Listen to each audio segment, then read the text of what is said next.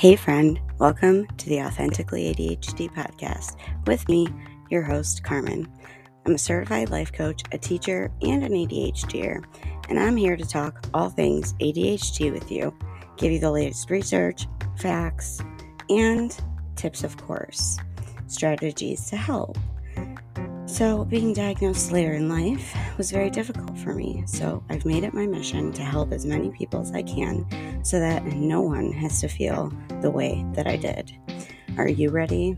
Let's get started.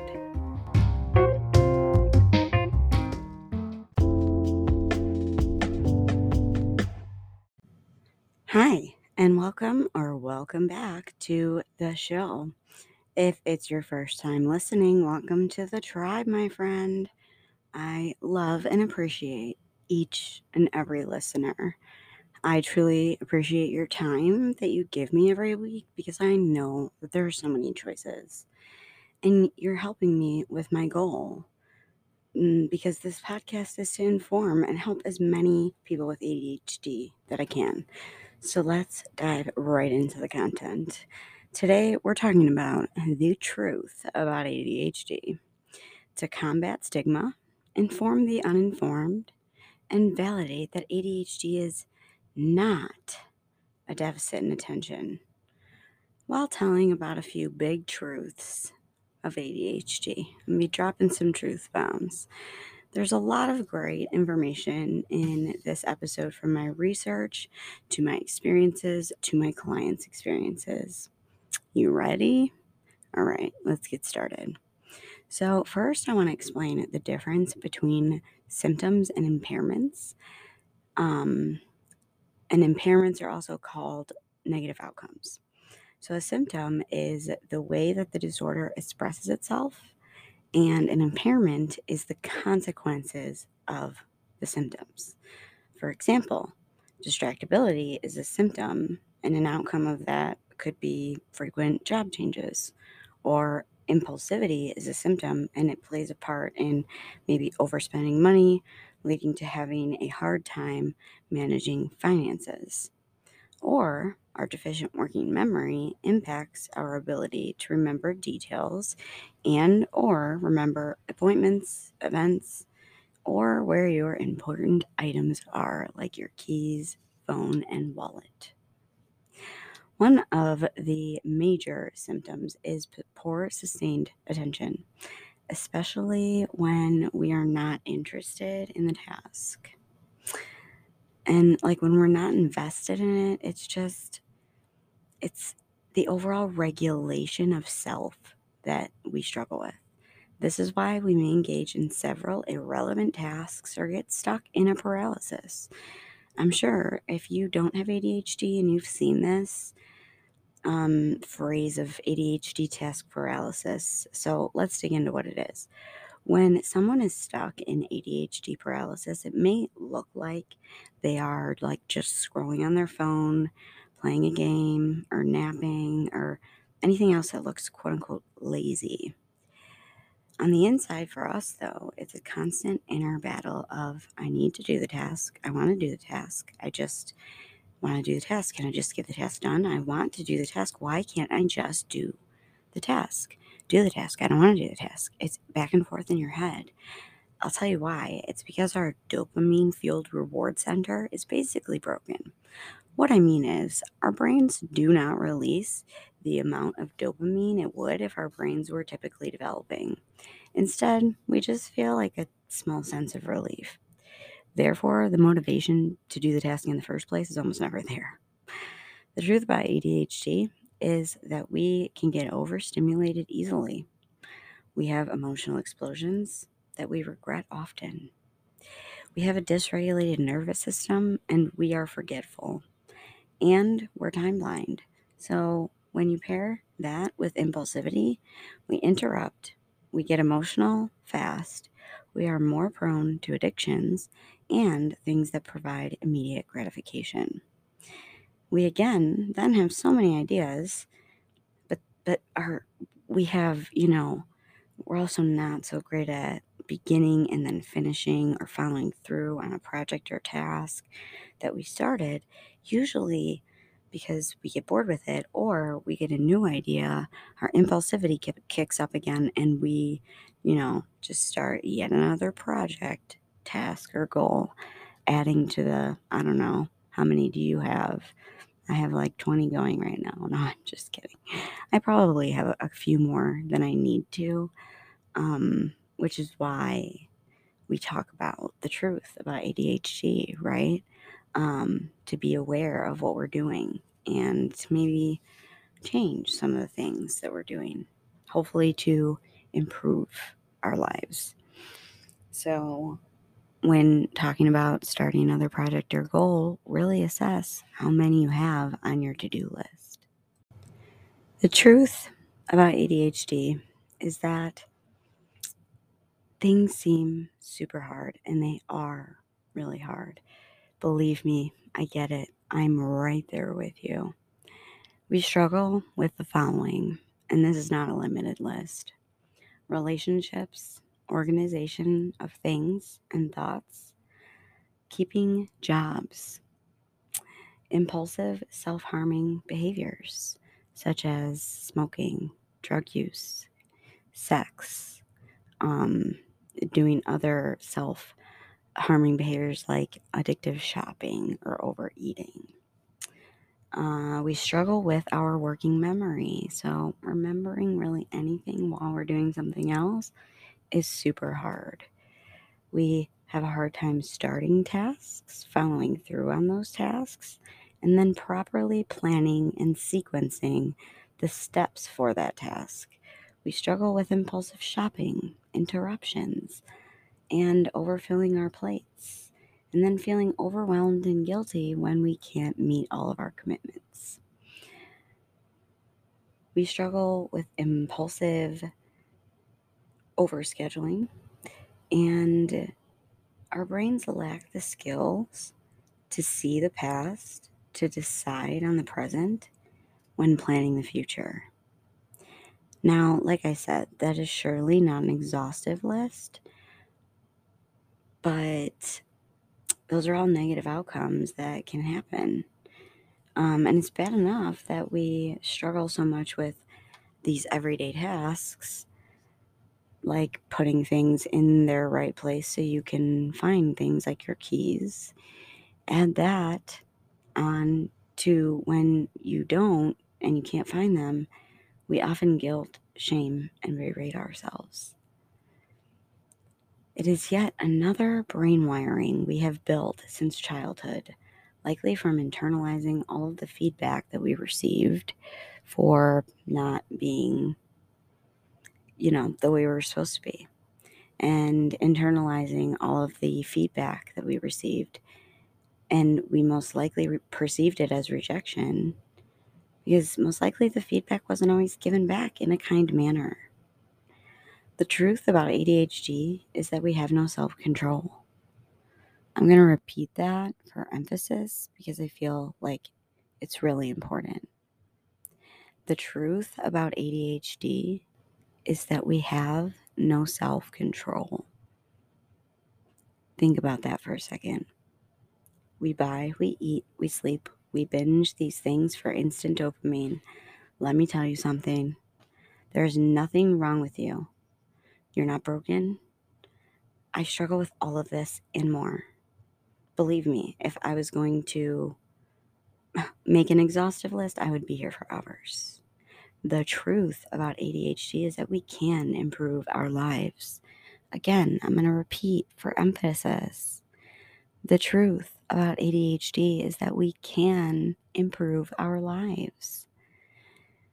The truth about ADHD is that we can change what and how we think about ourselves, about what we can build, about what routines and habits we can create slowly for ourselves, and that we can make small steps towards lifestyle changes that can help us in the long run. So, set boundaries, gain more human contact, community, connectedness, and increase our ability to regulate our emotions, to understand our own ADHD, forgive our past selves, and make things work for you, not more work for you. Again, repeating for emphasis here. Make these things work for you, not more work for you. That is really important because we don't want to add more onto our plates. For you, I just want you to know that we don't have an attention deficit disorder. We have an intention deficit disorder. And I have a secret. We can reframe our intentions or reframe our thoughts about our intentions. Research actually shows that our self talk as ADHDers is incredibly negative. We try to be perfect.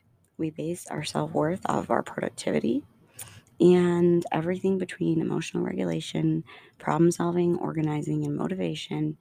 ADHD truly affects all parts of our lives. And I am just learning this in the past year or two. While this episode may, fe- may seem like it's full of doom, don't worry, I have some tips. But they're small baby steps we can take to start improving our lives. If you would like a little more support, sign up for a free coaching call with me. The link is in the show notes. If you're looking for community, amazing coaches, more resources like courses, workbooks, and a private community that's all very ADHD friendly, you should join Focused, created by none other than the I Have ADHD podcast host, Kristen Carder. If you use my link in the show notes, you get your $50 off your first payment, and I get a $50 credit to my account. It's such a valuable program that it's an all around win. So, that link is also in the show notes if you want to use it because community is important when you have ADHD. So, you can meet your relational needs of connection, belonging, and validation. This can be any community there are free ones on Instagrams, like Instagram accounts. There are Facebook groups. There are freebies in my and in other podcasts. Follow me on social media. That right there is a free community. And I post about ADHD all the time. Whatever way that you can get some positive human contact in your life, it can help immensely. Ask me how I know. Really, you can connect with me and ask me how I know. Next, awareness is key. Learn about your ADHD. Understand your ADHD and start putting strategies into place where you struggle. It's totally worth it. Because as Dr. Barkley says, ADHD is not a disorder of not knowing what to do it's a disorder of doing what you know. It's not a short attention span, it's the inability to organize behavior across time. That's why it's so important to rate and share and review the podcast so that the most ADHDers can get started learning how to organize their behavior across time. That their ADHD is not a deficit in anything but a, but but a self-regulation disorder. So, I do have some tips. You may already know it's a disorder of not doing right. So, I promise I'm going to give you tips, but you have to promise me something first.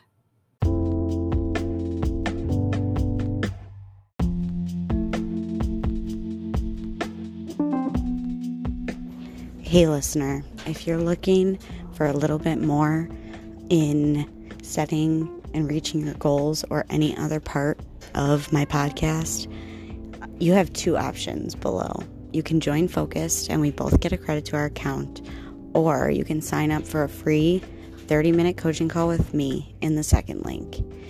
Do either one if you feel like you want more support in these areas.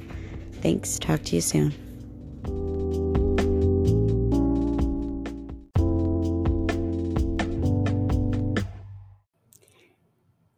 To promise me that you will start small. Pick one. Then write out what done looks like. I have a freebie in the show notes to go along with it, and I'll even have a personal example of some small steps in each one as I go. I invite you to pick one. Start small so you don't self sabotage. Another one I'm going to repeat for emphasis. I invite you to start small. Really, pick one so you don't self sabotage because that's what we tend to do. When we try to do too much, then inevitably we fail. We set ourselves up for failure and self sabotage and not wanting to start again.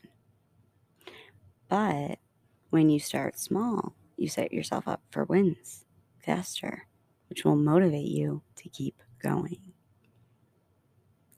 So, at least it did for me. But if I can do it, I know you can too. If you really want to, though, you have to really want to. All right, to the tips we go. Remember, you promised baby steps, okay? Okay. One, get enough sleep. Lack of sleep really worsens our symptoms and it has a super negative impact on our overall health. I've struggled with sleep my whole life. Try melatonin or try to do a brain dump before bed. Please do not try to make an entire bedtime schedule and expect that you'll follow it. You may succeed for a few days, but too much at once is almost always a setup for self sabotage. Number two, diet changes. Again, start small. I started by eliminating pop. Period. That's all I did. I only drink it every once in a while now, and it does a ton. It lowers your sugar intake it ups your water intake if you replace the pop with water. And that's the first step I took. And I saw like, I dropped like 10 pounds from it, okay? Just from doing that one baby step. Number three, exercise. I know it seems so daunting, but when you can exercise in so many different ways, like using the stairs, walking to a close distance instead of driving when it's nice out, do simple exercises like squats, arm circles, or jumping jacks, sit ups, etc., while waiting during commercials of shows or to help rev up your dopamine before attempting to start a task. I went for a walk before recording this podcast. Actually, if you can get outside to do any of these, bonus points because vitamin D and fresh air are essential. Number four, meditation and prayer. Okay, I was never a big fan of meditation because the thought of sitting still in the quiet gave me anxiety and made me want to vomit. But, and that's the opposite of what we want. Like, uh, we don't want to feel like that before we're trying to do something to calm us down. But I learned something new about meditation from Brene Brown. It doesn't have to be sedentary or quiet. According to Brene's, Brene Brown's research, and I am quoting uh, from her book here, Mindfulness is to maintain a moment by moment awareness of our thoughts, feelings, and bodily sensations and surroundings and environment. That mindfulness also involves acceptance, meaning we pay attention to our thoughts and emotions without judging them, removing the belief that there are good or bad emotions or right or wrong ways to feel. So, this practice can be done with a pen and paper. Uh, just empty your brain out on paper. That's the step. Or choose one of your own, whatever works for you. Not more work for you. Please. Last but not least, number five setting healthy boundaries internally and with other people. Start small. I invite you to create one small step toward an inner boundary that you already have or a small one you'd like to make. Some examples include I will try to catch myself when making a mistake, and I will not shame myself when I make that mistake. I will no longer talk to myself in a mean way. I will learn more about my ADHD. I will start practicing processing my real emotions. I will start to monitor my thoughts to evaluate whether or not they are serving me. A tip check out episode titled ADHD, the brain, the lies, and a major brain hack if you haven't already. It'll help out with that step. In the show notes, I will also link my favorite ADHD books and a few resources and, you know, things that I have. I really hope that this episode was helpful. And remember, I love hearing your takeaways. So follow me, post this episode with your takeaways, or, you know, post it to your story with whatever um, you gained from this episode and what you would like to hear about maybe next. We're all done for now. And as always, stay authentic, my friends. Talk to you next time.